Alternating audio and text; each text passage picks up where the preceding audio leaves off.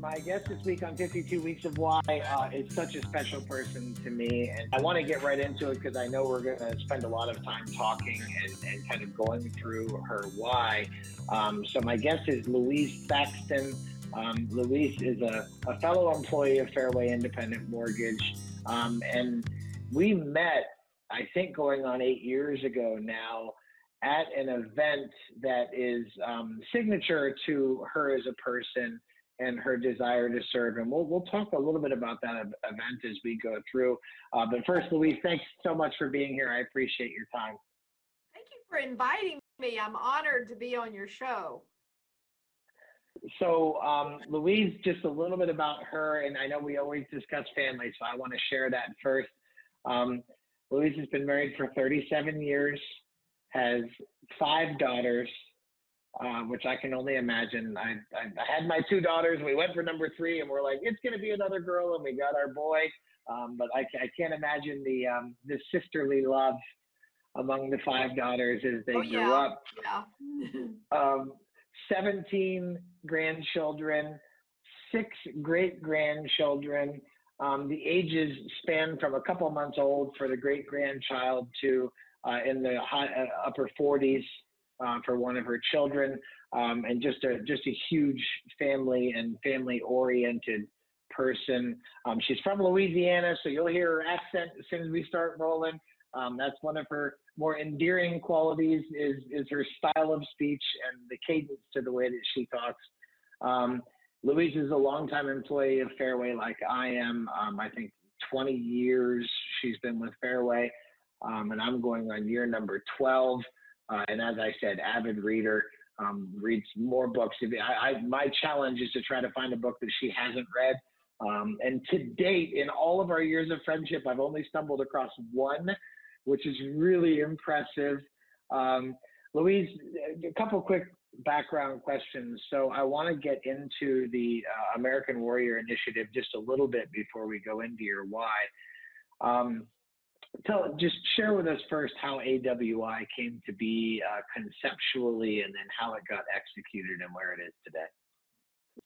Sure. Well, uh, it all goes back to 2005, and I had been with Fairway for about five years, and Hurricane Rita came through central Louisiana, destroyed one of my husband's farming operations. He's a farmer, and that one of those operations that provided us regular income. So uh, something had to be done. I was in a little town of Many, Louisiana, uh, population 2,900, and I needed to to get the money I needed to get to help our operation, to help our family through this time of rebuilding the farm. It was going to take a year.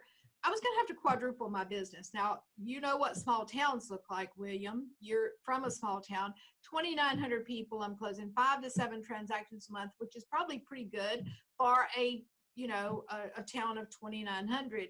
So um, I went south. I knew there was a little town south. Well, of course, I knew it was a little town, but I never did. I didn't shop there. I didn't go there very often. But it was a military town, and I thought, I bet they close a lot of transactions there. I bet the military, they move around a lot.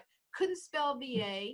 I came down to Leesville, Louisiana. That's where my office is right now in Leesville, Louisiana. Came down here and just started to, uh, met a real estate agent who loved the military. She gave me an opportunity. I started closing two, four, six, eight, ten loans for for for active duty military and literally fell in love with serving military clients. And what I began to realize was the challenges that our active duty military uh, go through. And I began to give back in some way. I, we partnered with another nonprofit for a while, but then in 2011, uh, Steve Jacobson says, "Why don't you build this? And why don't you you can teach all of the Fairway people this what you've learned because." That was my platform is that they served us and, and steve jacobson says it he's the ceo of fairway they served us now we serve them. Now going back to my story in in 52 days and i love that you're doing 52 weeks but i deal with 52 days at a time. By the way there's seven 52 day periods in a year with one day left over two this year for leap year. But what I did is I doubled my production within 52 days and then I doubled it again in the next 52 days. So quadrupled my production. I wanted to give back. And then Jake, Steve Jacobson says, build the nonprofit. We started to build it. And then we created this uh, platform where we would go into local branches and teach uh, local real estate agents continuing education. And I say we trick them into getting in the room because when they get in there, we hope it's more than CE because I want to share with them the challenges that face our military when they come home from war. So that's been my passion for literally since 2005 when I ventured into this community and I didn't leave and uh, literally wanted to give back in some other way than just helping them get a mortgage because there's too many of our veterans that can't get a mortgage, but we need to help them in other ways. Yeah, it's such a, um, as I've learned from you and as I've helped more veterans, there's there's a couple of running jokes that I have with veterans that I help with financing that their first year out is kind of this holy crap, I'm a civilian, right? It's kind of this adjustment to being a civilian again. Um, and and then year two usually transitions into this what am I doing with my life? Um, because so many of them get jobs in the civilian workforce where um, they don't have the same work ethic and attitude towards work and and life mission with their work that they had in the service. And so so many of them are wondering what they're doing with their life on year two. And then by year three, they're starting to settle back into um, civilian life and, and relationships and friendships and rekindling um, the person that they they were and and are now that they have been separated from the service. And it's you don't realize the challenges that they face after separation until you have at least a few conversations with a few veterans and hear um, the struggles that they have. And these are people who who are capable and did not suffer a disability as a result of their service. And so, tell me, with AWI, the American Warrior Initiative, um, we have you have facilitated helping disabled veterans receive, uh, go into a little bit of detail about what, what you're offering and how you're helping those veterans. So let me, what just bouncing off what you just said, William, what I say is they're going through an identity crisis when they come home.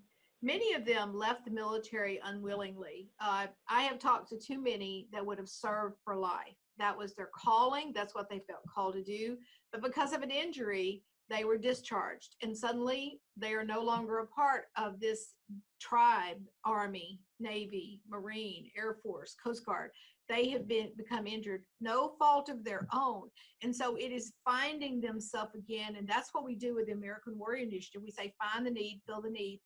I would say it's it's helped them as they're going through this identity crisis. To help them find their new why their new purpose you know, Sean Parnell travels with us, and you know him very well. And he is Sean Parnell is a New York Times best-selling author, and also an Army Ranger, and also led a group of men uh, in Afghanistan for 485 days. And he talks about when he came home, it's like his mission was to serve, and then he comes home and he's on disability. What does he do now? So for him, his new passion, what he discovered is that he still was created to serve. He just found a different way to do it. And I think that the American Warrior Initiative, if we can help these uh, young men and women, well, let me back up. If we can help these men and women, because it's not always the young. We have helped Vietnam veterans. We have helped World War II veterans. Find the need, fill the need you know, um, my mission statement is making a difference in the lives of the people we serve. That that is our mission statement, but it truly is. I would say my personal make a difference in the lives of the people I serve, whoever that may be. And I'm going to tell you the truth, William. We travel all the time. We go to 50 or 60 events a year. And when COVID 19 hit, um, I was thinking about it one morning, and I'm not a depressed person. And for me to even admit on a recording that I was leaning toward depression is a pretty big step for me. But I woke up one morning and I thought, I'm not going to travel this year. We're not going to go into all the branches. We're not going to, we would speak to thousands of people a year. We would rally them for the cause. We would um, bring communities together to support the local veterans. And suddenly I realized that um, it was probably not going to happen in 2020 and that that sense of of um, of loss of loss of i felt my mission and i lay there and as i reflected i thought what is my mission statement? My mission is to make a difference in the lives of the people we serve. My mission is to make a difference in the life of the people or the person I serve. And I started thinking, well, that hasn't changed. The fact that I can't travel hasn't changed that one bit. I got up, my AWI team, they probably thought, what bit her? Because it's like I sent out an email, I said, get on a call. We got to get on a Zoom call. They're thinking there's an emergency. We get on there, go, here's what we're going to do here's what we do. I want every, here's, you're going to do this. I want you to call you and you, you call every one of the 200 veterans we've served in the last few years. Here's what we're going to do. Find out what they need. We're going to send them a $200 gift card because guess what? If we're feeling this way, they're feeling this way. Oh, by the way, of the hundreds, we've given away probably over a hundred service dogs those guys and gals are probably have having a hard time feeding those dogs. You know what? We're going to send them a gift certificate for their dog food. Oh, by the way, send it out to the branch managers. And do you know what? All of a sudden, that darkness left me, uh, William, is that I realized no matter my circumstances, my mission has not changed. My why to make a difference you can strap me down, which they may sometime. They in the future may strap me down. My mission is going to be to make a difference, to make a difference in the lives of the people we serve. Who do we serve? We are serving the men and women who have served this country, and our mission of AWI hasn't changed. And you know what? It's been amazing that we've done three dogs just in the last few weeks. We don't have to have an event to tell a veteran you know what? We're going to pair you with that dog. If we have an event later that's that's cool. But if we don't that's cool too. It's not about the events. It's not about us traveling. It's not about we can do this with zoom we can do it via email we can do it via text we still reach out and help them now more than ever before william because uh, for our service members who have post-traumatic stress, this could be a dark time for them to not have any contact with people who had been there to encourage them to be alone, to be isolated. So all the more that my team is reaching out to the ones that we know and saying, we're here for you. What can we do? So you hit um, on your why, and I want to make sure I say it right. Is, it, is it just simply to make a difference? Is that uh, the summary, or is there more to it than just to make a difference? Make a difference. And whatever that looks like, you know what? We made a difference in the life of a World War II veteran who was living in the same house he was born and uh, met his niece. And she said his bathroom floor is literally caved in. He will not, he was 94 years old. He will not leave that house because he was born in that house. He said, I'm 94. I'm not leaving this house we spent $5,000, hired a carpenter, went in and redid the floor. We made a difference for that World War II veteran. We have had veterans that are on the point of suicide, and we give them a dog, and they come to us and say, That dog saved my life. We made a difference for that person. Just this past, in the past two weeks, there was a veteran who had his own you know, there's so many veterans that get out and they're entrepreneurs and they built these businesses that guess what? They're going bankrupt right now. And so we got this notice of this of this veteran who was losing it with his we gave him a business grant to sustain him over the next couple of months. We made a difference. We you know our I guess you would say our tagline one of is find the need, fill the need. Whatever the need is. Vietnam veteran uh, get sent us a, a message. He was actually a real estate agent, but he needed a walk-in bathtub. He it was really unsafe for him to not have a walk-in bathtub. We paid for installation of the walk-in bathtub. I could tell you story after story. So it's find the need, fill the need. What can we do right now? Oh, one more thing at Christmas, and this is not for veterans. This was active duty military. I became very good friends with a local military spouse, and she has an organization. And I said, "Can you find me 100 military families who need help?" Buying Christmas for their kids. And she said, Are you kidding me? She came back, she said, uh, I've got 110. I said, That's fine. We bought 110 Amazon gift cards because I didn't want to buy Christmas. I wanted them to be able to buy Christmas for their kids. And so we gave 110 families each a hundred dollar Amazon gift card. We did it two weeks before Christmas so they could order and they could do Christmas for their family. I had notes and letters from military families that said, Oh my God, I didn't know what I was going to do until you stepped in. So we made a difference for those families. If we look back at Wheezy as a eight year old. Do you think that this making a difference was something that was there when you were a child? Or do you think that this is something that you grew into? Have there been other iterations of your mission statement, of your why? Um, or, or if you look back as far back as you can remember, it's always been to make a difference.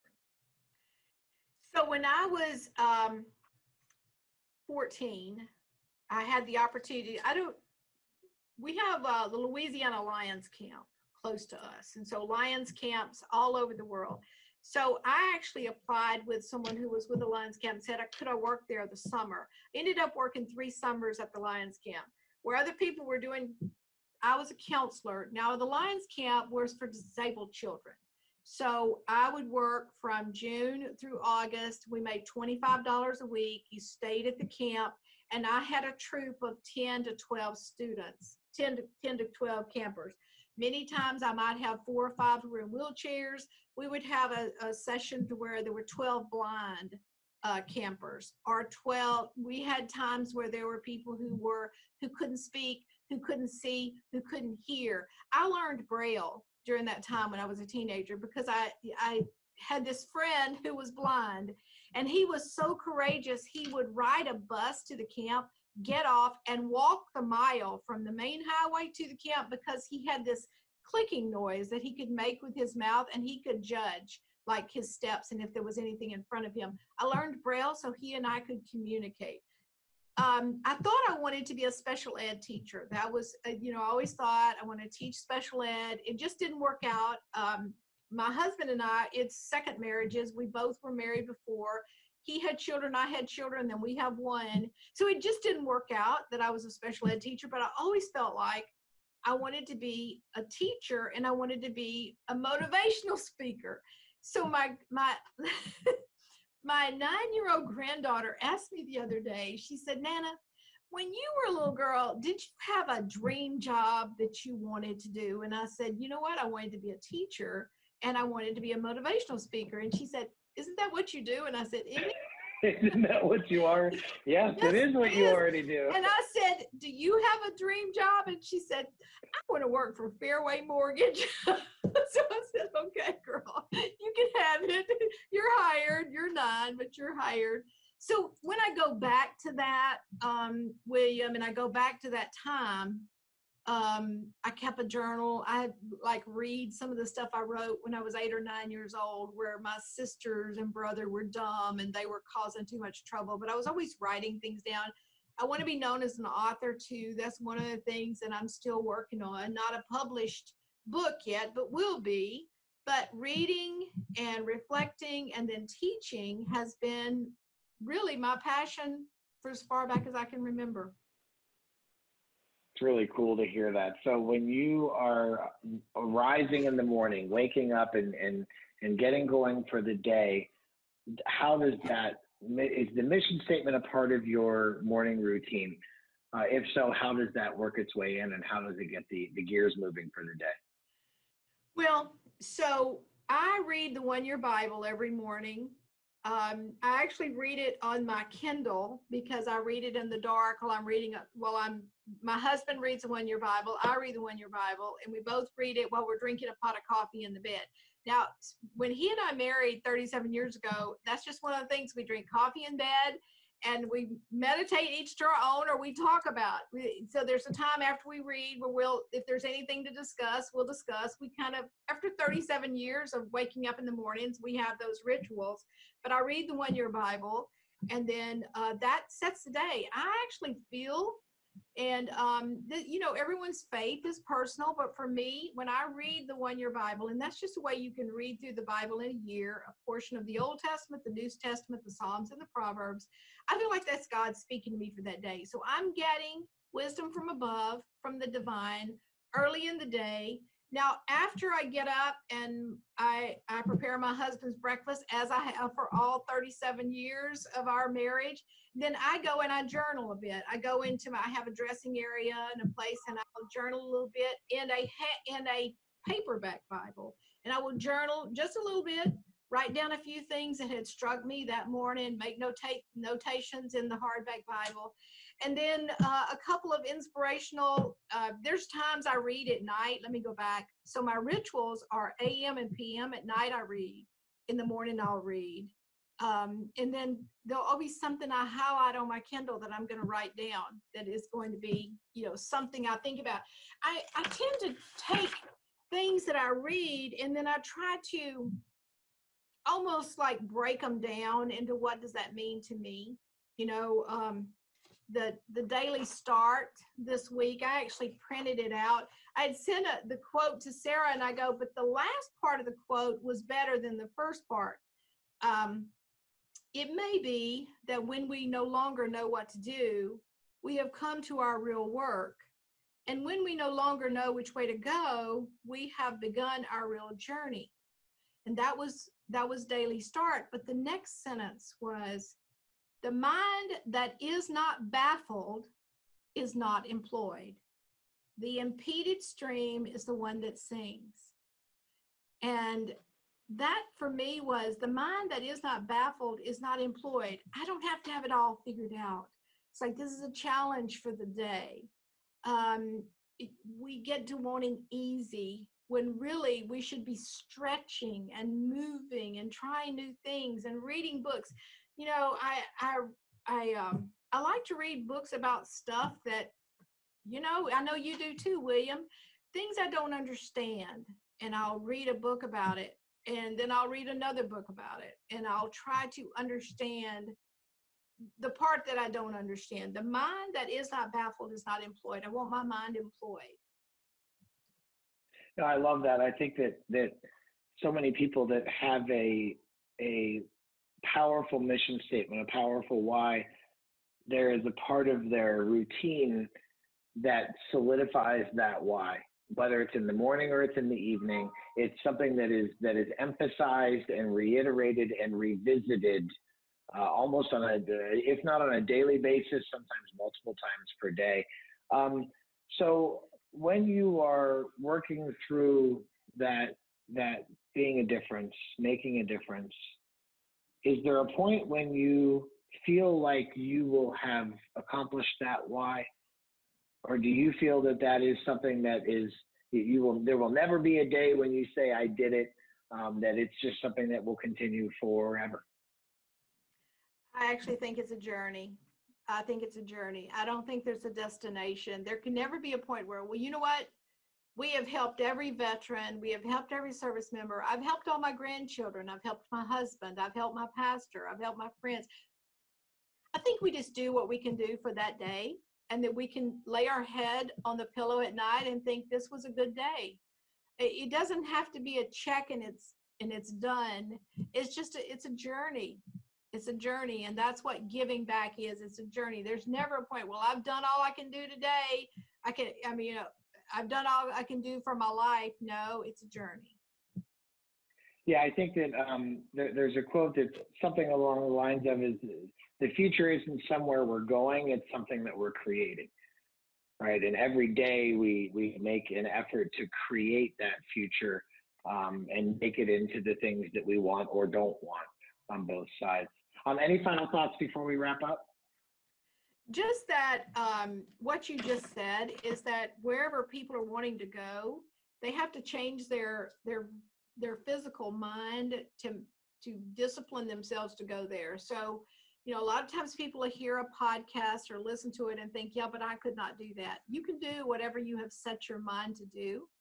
And there are there's a calling out there that that you know that is calling you and it shouldn't be your work it should be your calling and that is the work that you need to fulfill um, for for the world for the universe.